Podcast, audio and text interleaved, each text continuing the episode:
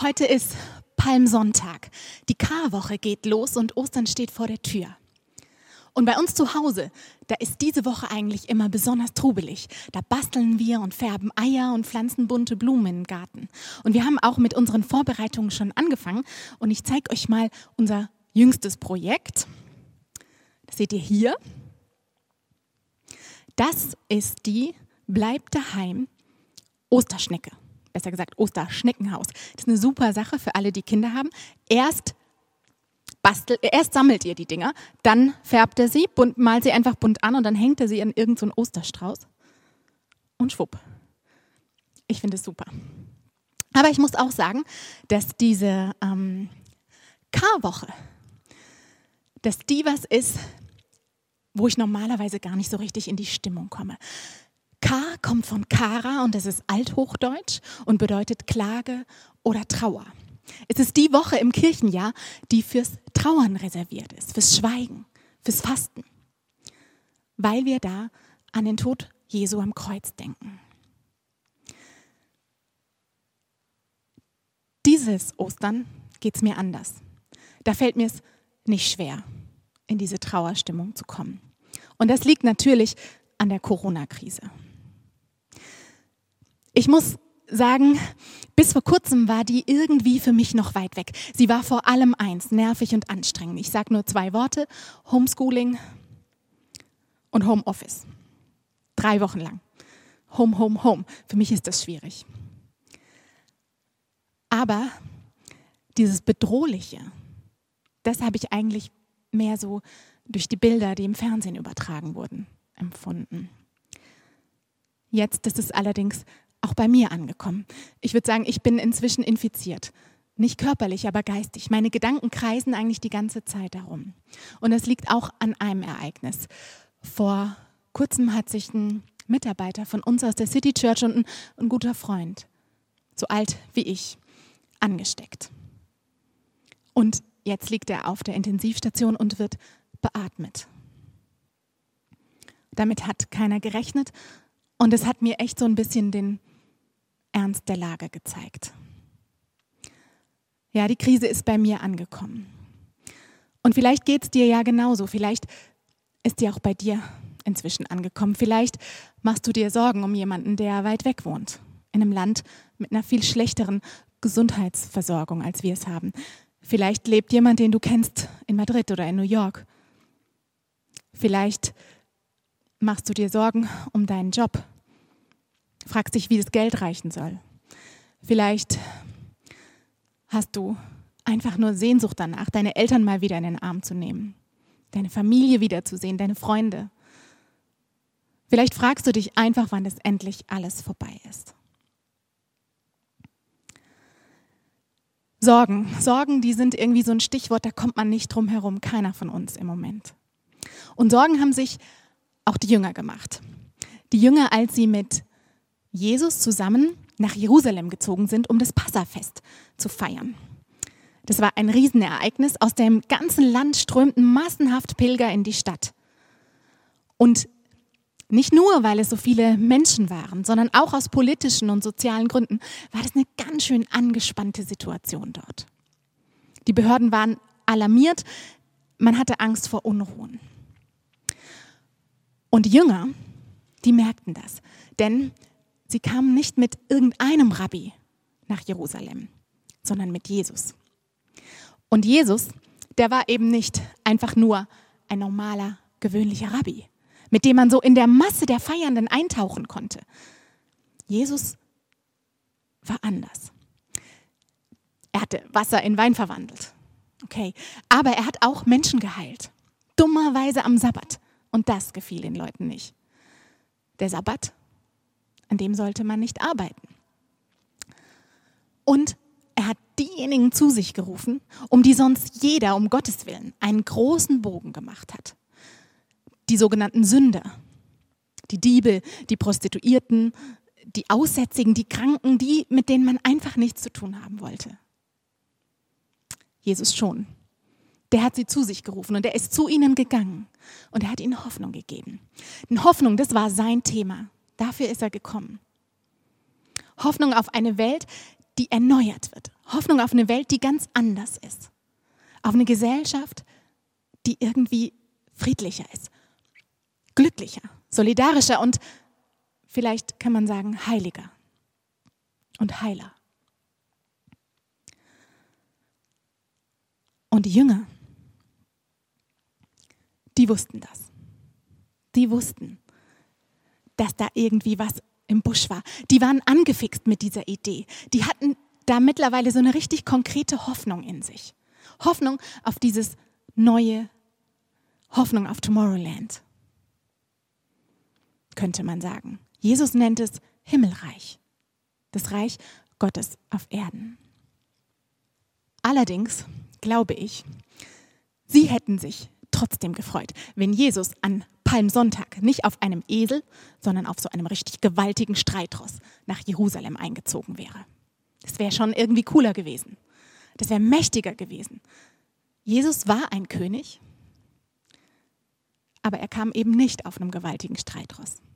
Er ritt auf einem kleinen Esel. Denn er war nicht gekommen, um zu herrschen, sondern um zu dienen. Und die Menschen, die dort versammelt waren, die warteten auf Veränderung, die waren sowas von reif dafür.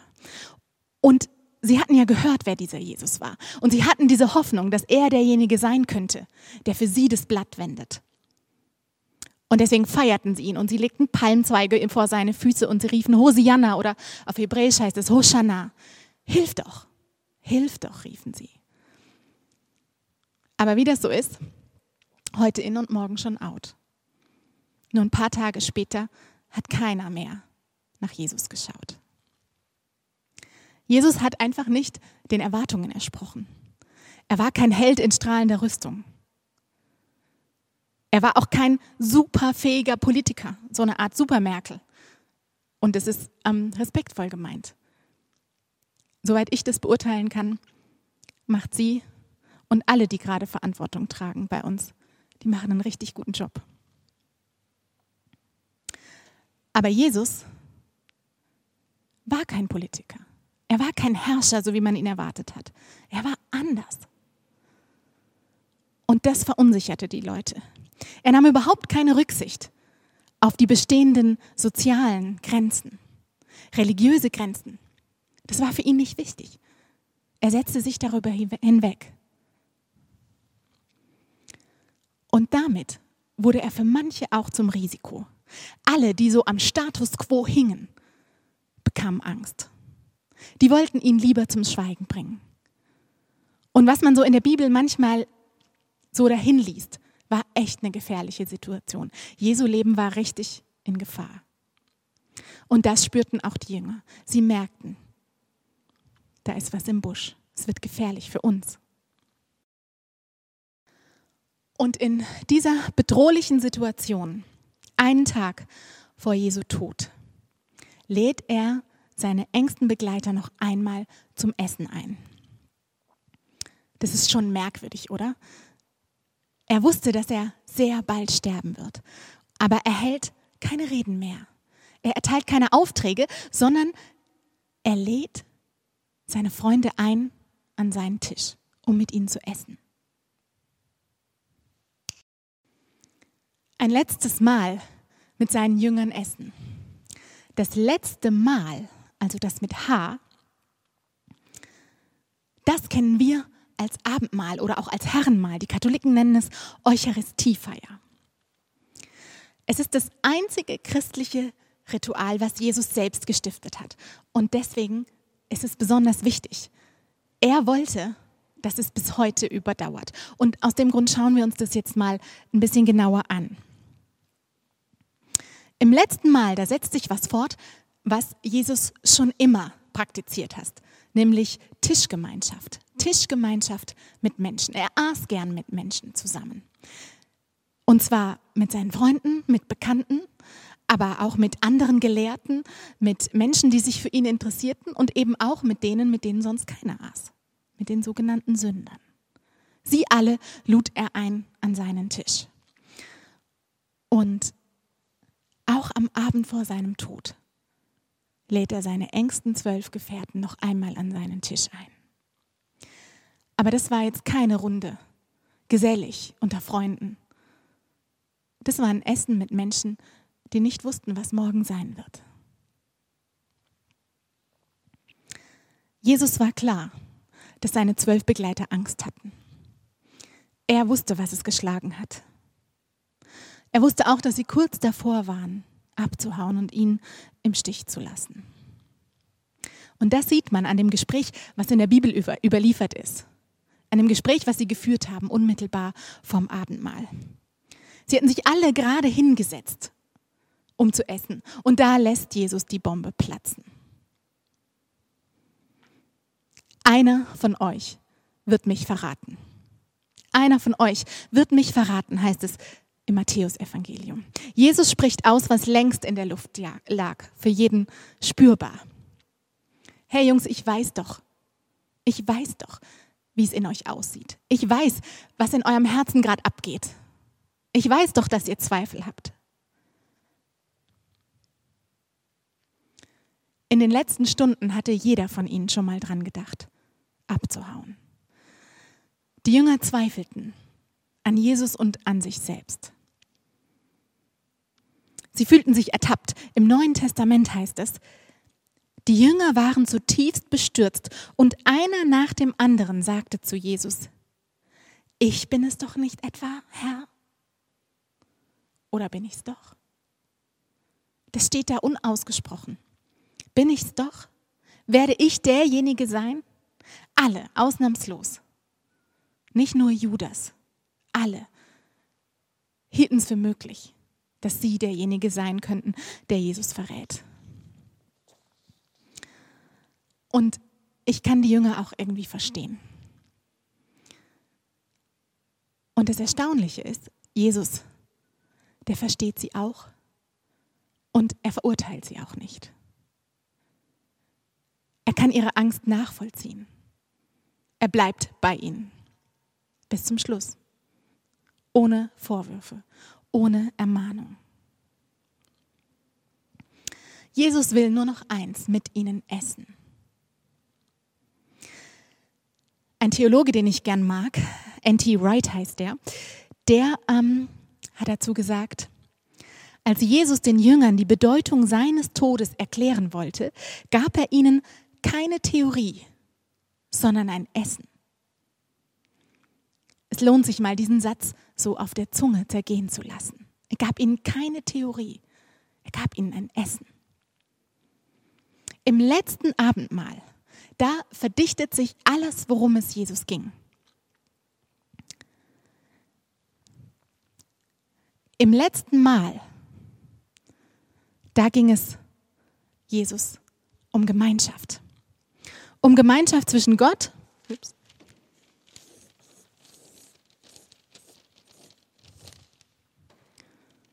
Gemeinschaft zwischen Gott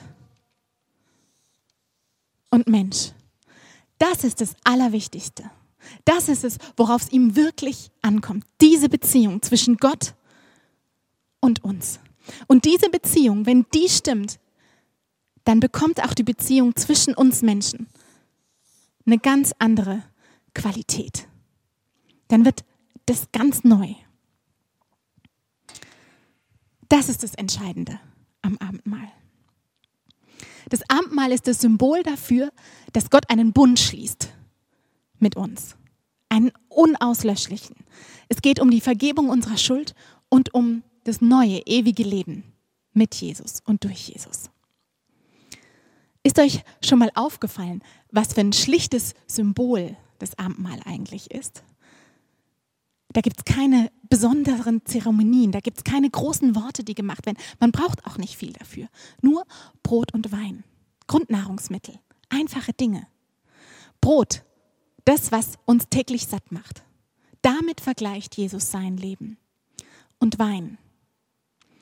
Wein war damals ähm, nicht ein Genussmittel, wie es das eigentlich heute ist, meistens. Ist vielleicht auch gut so. Wein war damals verdünnt das Alltagsgetränk. Das war schon aus hygienischen Gründen notwendig. Wasser war nicht gut genug, nicht bekömmlich genug. Man trank verdünnten Wein. Und wenn Jesus sich und sein Leben mit diesen Alltagsdingen vergleicht, mit Brot und mit Wein, dann gibt er dem einfachen Tiefe. Dann gibt er unserem Alltag Tiefe. Und dann schenkt er uns was, womit wir uns täglich daran erinnern können, dass er da ist. Wein war aber auch was, mit dem man nicht nur seinen Durst löschte. Wein, da klang für die Leute damals schon auch was Festliches an. Jeder Jude, der kannte die alten Verheißungen von den Propheten im Alten Testament. Demnach würde Gott am Ende der Zeit irgendwann mal mit allen Völkern ein riesiges Fest feiern, eine große Party. Und da würden die besten Weine auf den Tisch kommen. Ausschließlich. Und jeder würde davon zu trinken bekommen. Und im Abendmahl, da kommen diese beiden Dimensionen zusammen. Der Alltag und das Fest mit Gott. Da kommen Gegenwart und Zukunft zusammen. Im Abendmahl kommt heute auch das heute, was vielleicht überhaupt nicht schön ist, und das Tomorrowland. Die kommen zusammen. Das wird auch deutlich an einem Satz, den Jesus sagt. Ich sage euch, ich werde von nun an nicht mehr von diesem Gewächs des Weinstocks trinken, bis an den Tag, an dem ich aufs Neue davon trinken werde, mit euch in meines Vaters Reich. Jesus sagt, ich werde keinen Wein mehr trinken bis zu dem Tag, wo wir es zusammentun werden, im Tomorrowland. Tomorrowland wird kommen. Es wird dann keine Ausgangssperren mehr geben. Die wird man nicht mehr brauchen, überhaupt keine Grenzen mehr. Es wird nicht mal mehr eine Grenze geben zwischen uns und Gott. Uns wird nichts mehr trennen. Jesus feierte das letzte Mal wie so ein typischer jüdischer Gastgeber.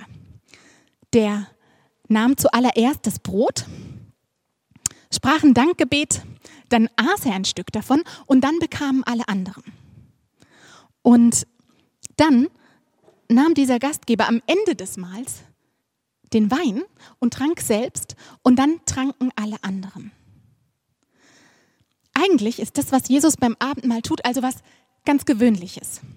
Bis er einen Satz sagt, einen neuen Satz, einen, den man noch nie gehört hatte. Nehmet, esset, das ist mein Leib, der für euch gegeben wird. Jesus identifiziert sich selbst mit einem gebrochenen Stück Brot. Das ist mein Leib, sagt er. Im Brot teilt sich Jesus aus, er verschenkt sich uns. Und im Wein passiert das Gleiche. Das ist mein Blut des Bundes, das für euch vergossen wurde. Er sagt, das bin ich. Das ist mein Leben in diesem Wein. Das ist mein Blut. Verbindet euch damit. Ja, so mitten in dieser Situation mit diesen, mit diesen Jüngern, wo es bedrohlich war, wo man nicht wusste, was morgen kommt, da verschenkt sich Jesus. Und dabei klagt er nicht an, obwohl Verrat im Raum steht, sondern er stiftet neue Gemeinschaft echte Gemeinschaft, tiefe Gemeinschaft. Und er zeigt damit auch, Gott, der wohnt nicht irgendwo im Himmel, weit weg, sondern er ist da, da wo Brot und Wein sind, in unserem Alltag. Und das ist was, das drückt auch ähm, dieses Bild von Leonardo da Vinci aus. Das äh, habe ich mir auch mal live angesehen vor einigen Jahren in Mailand. Das äh, hängt an einer Wand von einem Speisesaal von einem Dominikanerkloster. Und es ist so ein riesiges Fresko, neun auf vier Meter, glaube ich. In Wirklichkeit ist es also gar nicht so ein kleines Bild. Und das hing dann natürlich mit Absicht. Die Mönche, die dort aßen, die sollten sich jedes Mal daran erinnern, dass er mitten unter ihnen war. Mitten unter ihnen. Und ja, ich glaube, es lohnt sich, das zu feiern. Die Gemeinschaft mit Jesus, auch und gerade in dieser Zeit, in Corona-Zeit könnte man sagen. Aber in Corona-Zeiten sieht es dann vielleicht eher so aus.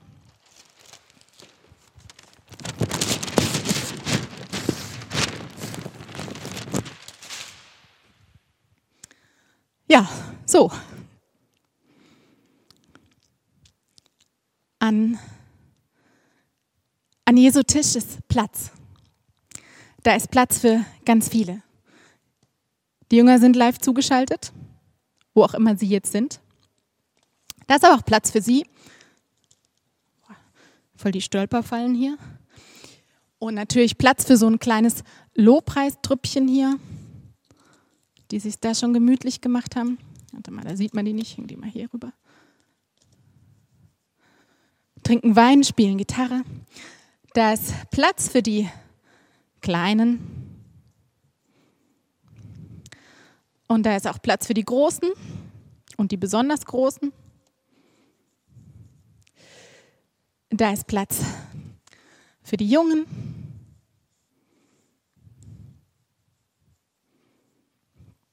Und da ist Platz für die Alten.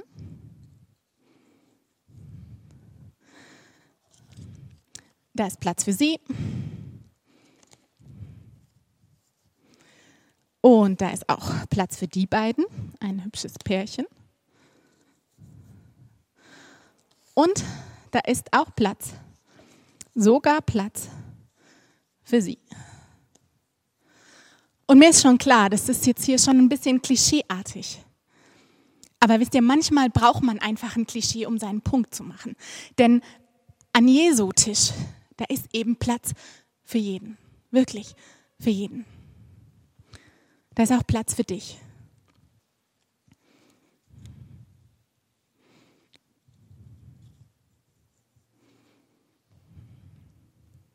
Und manchmal, da denkst du vielleicht, wow, will ich eigentlich neben dem sitzen? Und manchmal fragst du dich vielleicht auch, wird es reichen? Für alle am Tisch? Und wenn es nicht danach aussieht, dann hilft nur eins festhalten an Tomorrowland, an diesem Gedanken und Jesus vertrauen. Ich lade dich ein, heute die Gemeinschaft mit ihm zu genießen. Ich lade dich ein, mit ihm Abendmahl zu feiern, dieses Geschenk anzunehmen. Ich lade dich ein an seinen Tisch. Und wenn du dann wirklich merkst, dass da neue Kraft kommt, neue Hoffnung. Denn behalte es nicht für dich, sondern gib es weiter. Amen.